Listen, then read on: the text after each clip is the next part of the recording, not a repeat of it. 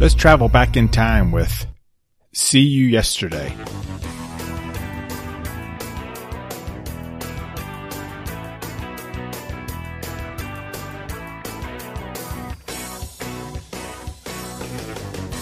Welcome to the best movie of the year so far. Good to have you back. I'm John Ellis. Thanks for taking the time to listen today. If you're new, click that subscribe link to be notified of these new episodes. I have links in the show notes to help you with that. You can find me on Twitter every day discussing today's movie and many other movies. Reach out to me there and say hello. You can find me at Ellison Movies. We are winding down these daily episodes with only a few more days left in November. Yesterday's movie was a beautiful day in the neighborhood. Tom Hanks as Mr. Rogers. I mean, that alone is worth watching. It's mostly a good movie and certainly worth going to check out in your local theater.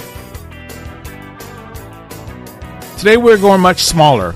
A new filmmaker, an unknown film, and certainly not something you'll find in your local theater. Today's movie is See You Yesterday.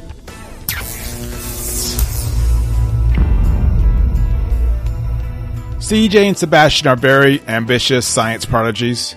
They are working on the next science fair by creating a way to travel back in time. They figure out temporal relocation, an idea according to Sebastian that Einstein could not master. Their first visit back in time, CJ uses it to take revenge on an old boyfriend.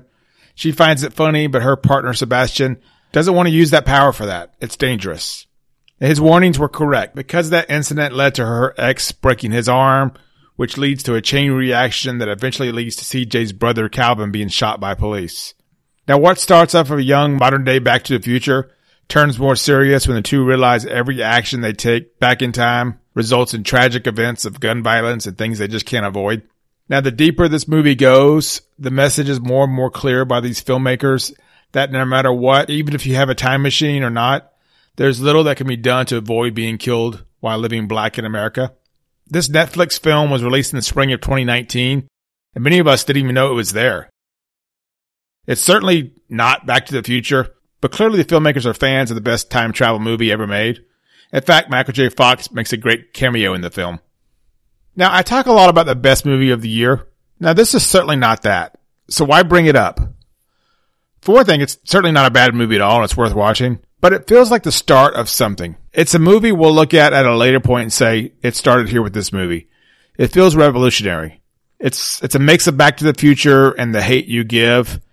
It's combining these genres in a very promising way. See You Yesterday was directed and co-written by Stefon Bristol.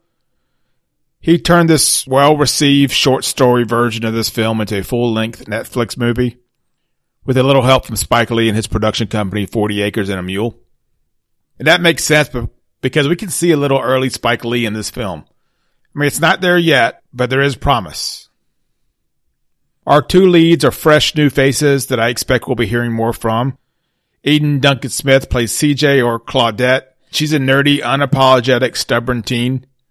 Dante Crichlow plays Sebastian, her partner in time. Also, it turns out these young actors have known each other their whole life. And that certainly shows in the way that they interact with each other. The dialogue between these two feels authentic. It was also great to see that the filmmakers did not try to make this a love story. These two are just partners, equals. And that's it. Now, in fair warning, this will be a movie that frustrates you. The potential is there. There are so many good ideas, but some of those ideas just don't come off out well. In the end, it's an amateur film done by amateurs. And I certainly don't mean that as an insult. These are very promising amateurs that I'm really looking forward to seeing more from. And I guess the biggest compliment you can give a young filmmaker is, I can't wait to see their next project. Now, one of your frustrations will come from the ending.